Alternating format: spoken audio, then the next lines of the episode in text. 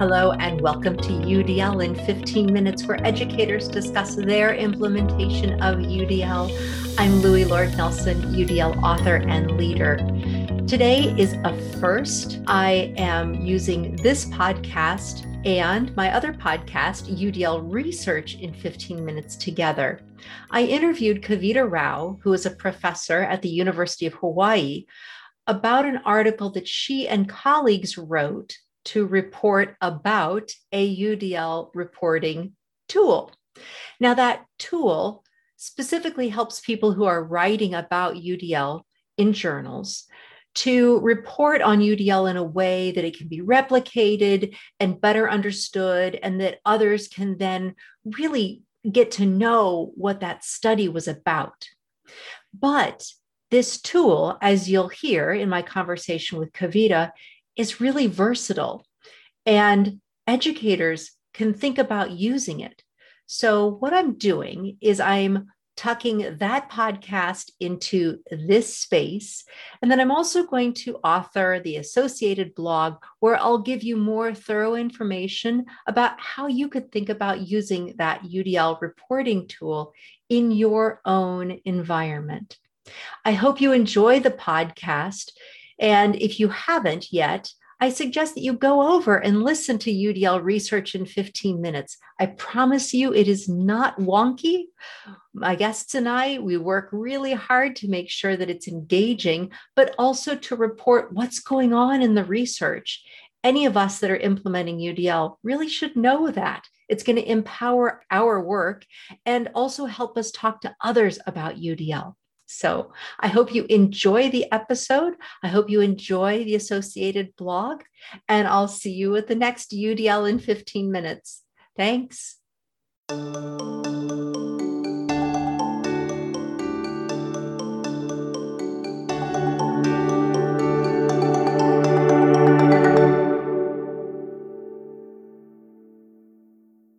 Hello, and welcome to UDL Research in 15 Minutes, where researchers discuss their findings about the implementation, the impact, and their in depth investigations of the UDL framework.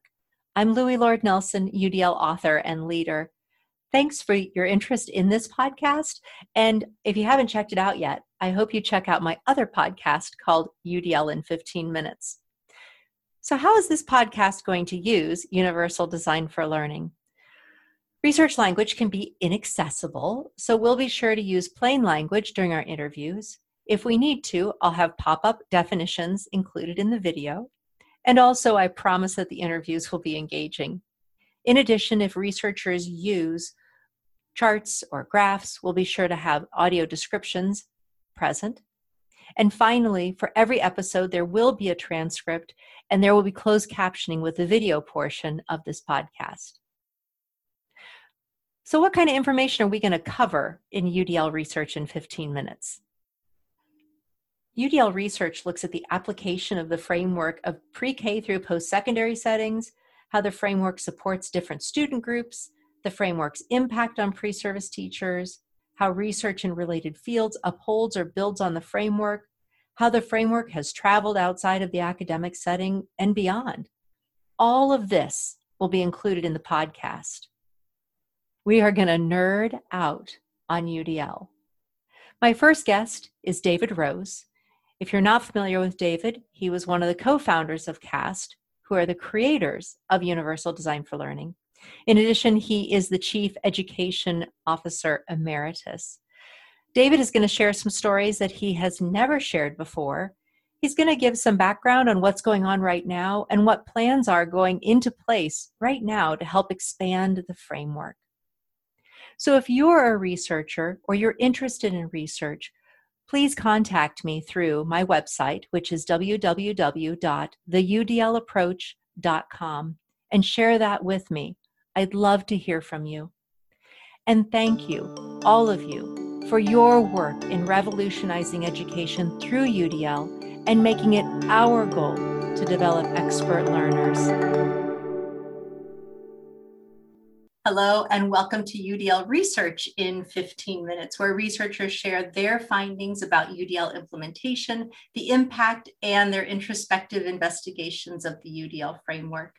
I'm Loui Lord Nelson, UDL author and leader. And today, my guest is Kavita Rao, and she is a professor at the University of Hawaii on the island of Oahu. Today, Kavita and I are going to talk about the research she reported along with colleagues in the article titled Validation of the UDL Reporting Criteria with Extant UDL Research. Hi, Kavita. How are you? Hi, Loui. I'm doing well. Thank you for having me. Oh, you're welcome. You're welcome. I'm really excited about this. So, can you share a little bit about your background?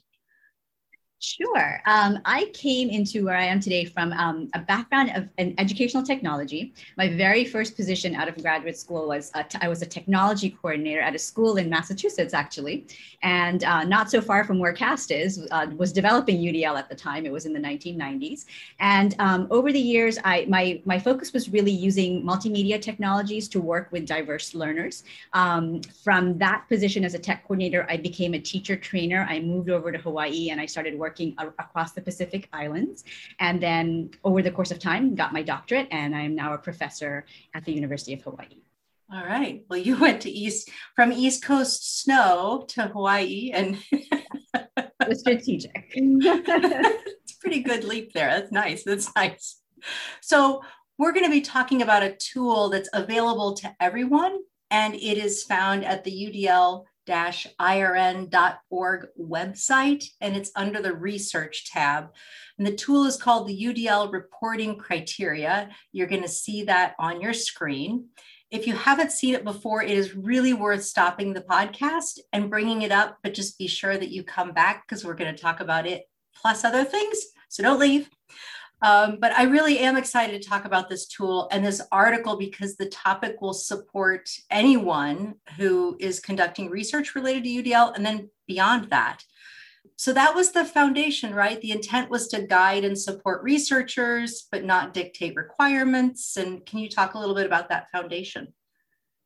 Sure. The UDL reporting criteria was a joint effort that came out of a lot of uh, conversations that UDL researchers and administrators and practitioners were having around, I'd say 2014, 15, 16. At the UDL IRN symposium that happens every year, we were meeting and talking about the fact that there was a lot of there were a lot of articles being written about UDL. It was becoming really popular to talk about doing UDL in your classroom or in your college courses or in your in your school districts. But what was going on in the articles was that uh, UDL was often talked about broadly without specific detail about what exactly was being done. So people would talk about their interventions, but um, as we were looking at the literature, we were realizing the specific UDL connections were not there to the extent that would allow us to replicate those models, see what worked. So from all of that, a group of us decided to try to work together and come up with a frame to have those people who are writing about UDL, doing UDL PDs, teaching about UDL, um, if there are some essential elements that everybody could say what they did so that when we're looking at somebody else's work or intervention, we know what components were UDL about it. So this group of um, six of us came together. We worked over the course of a year and we, it was actually a very cool group. I, I, just want to name the people just because they were all involved. Um, there was Dr. Sean Smith, there, um, Dave Edyburn, Christine Grima Farrell from Australia, George Van Horn and Shira Yalon Chamovitz from um, Israel. So we had a really global group. We had people in the group who represented academics uh, from universities. We had administrators from school districts and um, a dean of a college. So the six of us worked together. And what we wanted to do with the UDL reporting criteria was create a broad frame that didn't um, force anybody into any model. So we decided to pick what are the essential components of UDL that we might want to know about in anybody's work, intervention, study, technology, whatever.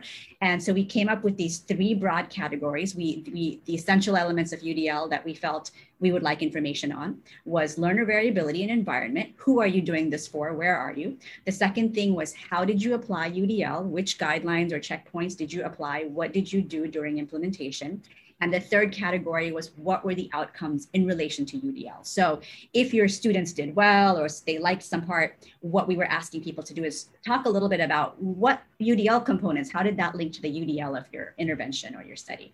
So um, that's kind of how we came up with these three broad categories. We did not want it to be evaluative. So we did not want to look for a certain amount of UDL uh, we wanted people to tell us what they were doing. So there's no quantity that you have to do. It's just what are just tell us what you're doing. So we kept it broad. Um, and Louis, I think you I, I think you also asked about whether we, we wanted to keep it simple because we wanted it to be usable. So we didn't want to have a set of criteria that was so complex or had so many categories that people are just going to be like, oh, we don't want to do all this. So we tried to keep it really essential. We've got three categories, and each category has either two or three criteria each. Nice. Yeah, those were those those three tenets: the simple, essential, and what non-evaluative, right? Mm-hmm. So to and I I just love the accessibility of that, and just even how you were talking about it uh, to help people give structure to their research, give structure to what they're doing and how they're reporting it, obviously. Mm-hmm. Uh, but the yeah, the, the nice flexibility that you have. So it's living the UDL framework within the reporting criteria. And so that's why I'm just so drawn to it. And I think so many other people are. We just have to keep getting the word out there, right? so and to saying that it's really grown from where it started. You all were focusing in on researchers for you know for an obvious reason. You wanted to help that group but now you've seen it grown beyond that. And so talk about that yeah, absolutely. So even when we developed it for that that year that we worked on developing it, we started off wanting it to not be just for researchers. It came out of the research base because we looked at the research and saw where some of the gaps were in reporting. But we developed it again to be broad enough that researchers can use it, um, practitioners, teachers and administrators can use it, teacher educators can use it, and other stakeholders. Like if you're a technology company and you're developing a technology product that aligns with UDL, you can use this too. So we, again, the frame was broad and simple so that anybody can fit what they're doing into it and some of the some of the neat things that have happened since it's been published in 2018 is that I think people have downloaded it from the UDL IRN site. The checklist is really cool because you can download it and then you, you can actually use the checklist document. And I've had teacher educators tell me that they have adapted it for their purposes. For for example, an instructional coach um, told me that she had done she was doing professional development workshops for her school on UDL, and she took the criteria and she kept them very similar. She kept the same structure, but she just added in some wording like before implementation and after implementation so that the teachers could report on what they did.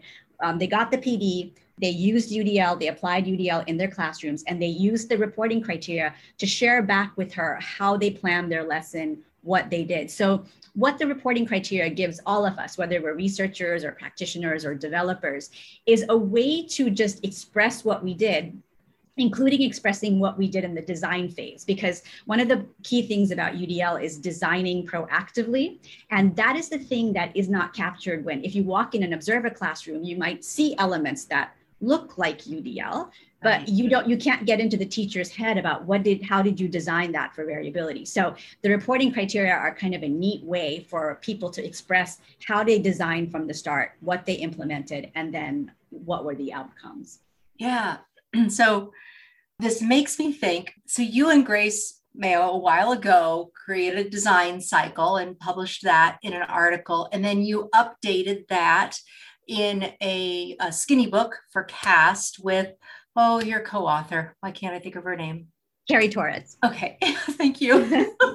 so you updated the design cycle there. And I'm thinking about these reporting criteria and how well these just fit so perfectly within that design cycle because of that that last the quote unquote end of the cycle, but of course pushes us into the beginning. So just this tool in and of itself is a, such a great tool for that formative assessment because it's not a summative evaluative piece. It's really a beautiful formative assessment in that sense. And I can see how it would help push us just right back around to the top of that design cycle. I don't know, it just came to mind. yeah, and you know, thank you for saying that because I want to connect it even uh, further back to Cast's original work in the UDL theory and practice book that Cast has put out that's available for free um, they really talk about the importance of goals, materials, methods, and assessments. Mm-hmm. And that UDL design cycle that Grace and I published on is basically the how to how to think about goals, methods, materials, and assessments in a process-based way. So that's really part of CAST's work. And so you're so right. This is kind of the extension of when you've used that cycle. Can you tell us how what did you do? So it's a way of articulating how you did the process of using UDL. So yes, thank you for bringing that making that connection and bringing that home. Yeah, absolutely. Well, this has been a fabulous conversation. I really appreciate it. I'm hoping that uh, people will bring up the article and they'll read it, but then also those who aren't so interested, maybe in reading the, the down and dirty of the research, will go to the reporting criteria. So, again, um, that information you'll have seen the uh, captioning of that, or the, sorry, the screen capture of that at the beginning, but I'll have that information down at the bottom below the YouTube representation of this interview. So I want to say thank you so much, Kavita. This was delightful. Thank you, Loui. Appreciated the chance to talk about this. You're welcome. You're welcome. So, for those of you listening to this podcast, you can find supplemental materials like a recorded video of the interview with closed captioning and a transcript at my website, which is theudlapproach.com forward slash podcasts.